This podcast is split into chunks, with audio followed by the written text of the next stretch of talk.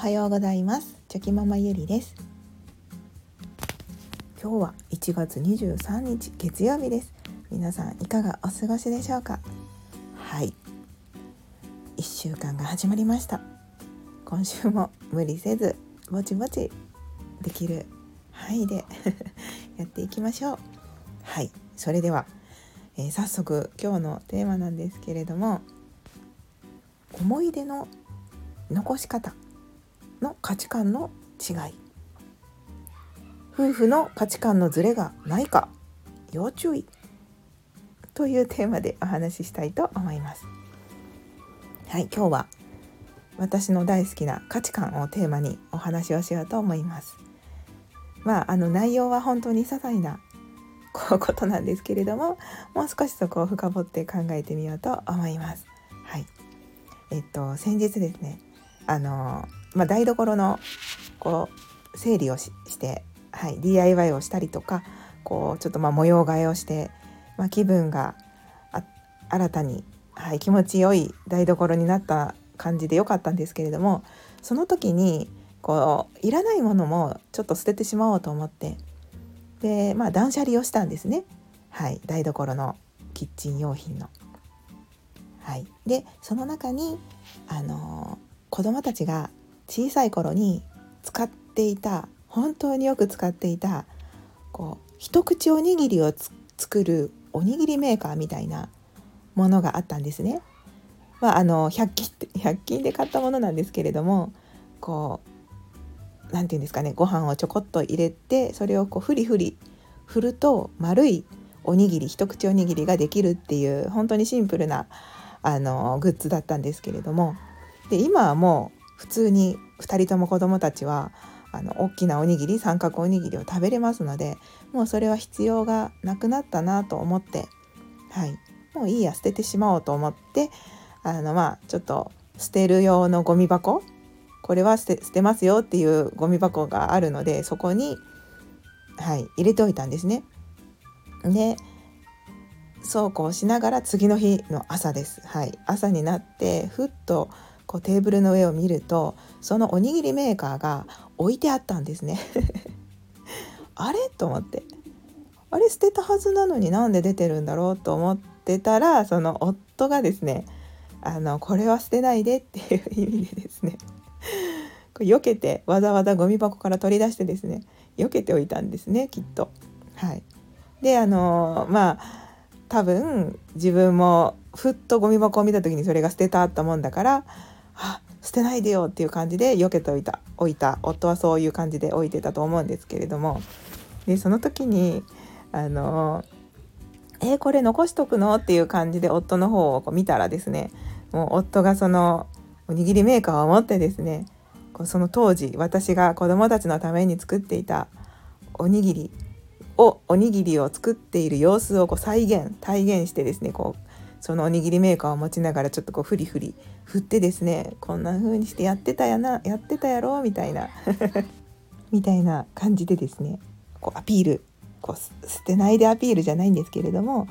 こう思い出を思い出してよみたいな感じで。でその後こうその後おにぎりがこうこういう風に出来上がってこうやって食べてたよねっていう感じで子供がその小さい頃に食べてた様子をこうまたね、再現してたんですけれどもでなんかそのまさかおにぎりメーカーはその夫がもうね長年一緒に住んでいるとこうどちらかというとこう物はあまり捨てなくて置いておきたいタイプっていうのは分かってたんですけれどもそのものにもよるじゃないですか。これは多分置いとかなくていいだろうとかそのなんとなく私も分かってきてるのでそういう場合には確認を取るんですけれどもこれ捨てていいかなって確認取るんですけれどもまあおにぎりメーカーは私どっちかというと私が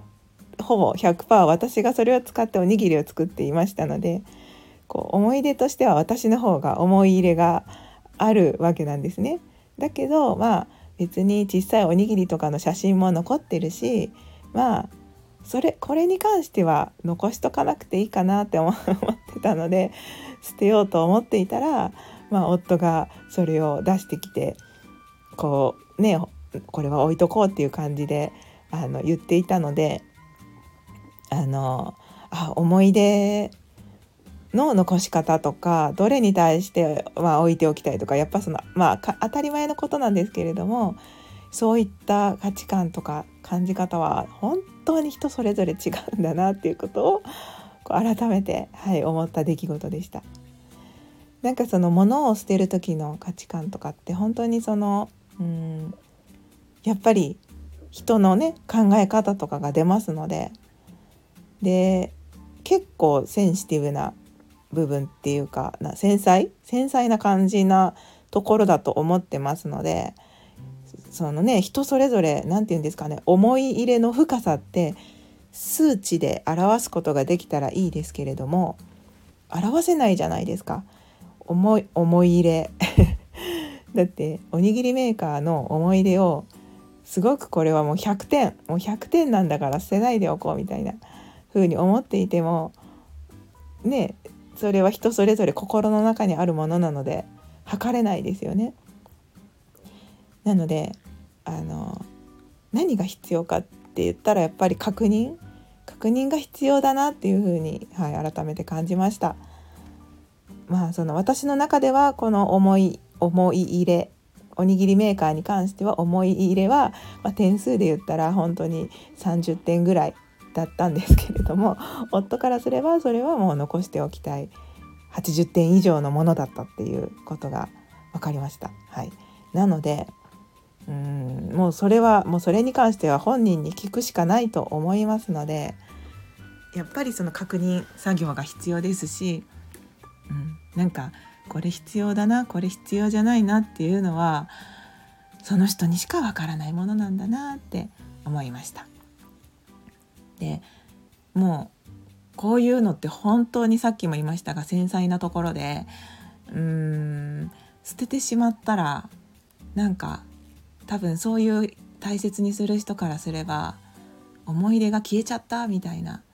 風にも思思っちゃうと思うんですね。とっても悲しかったりすると思います。なので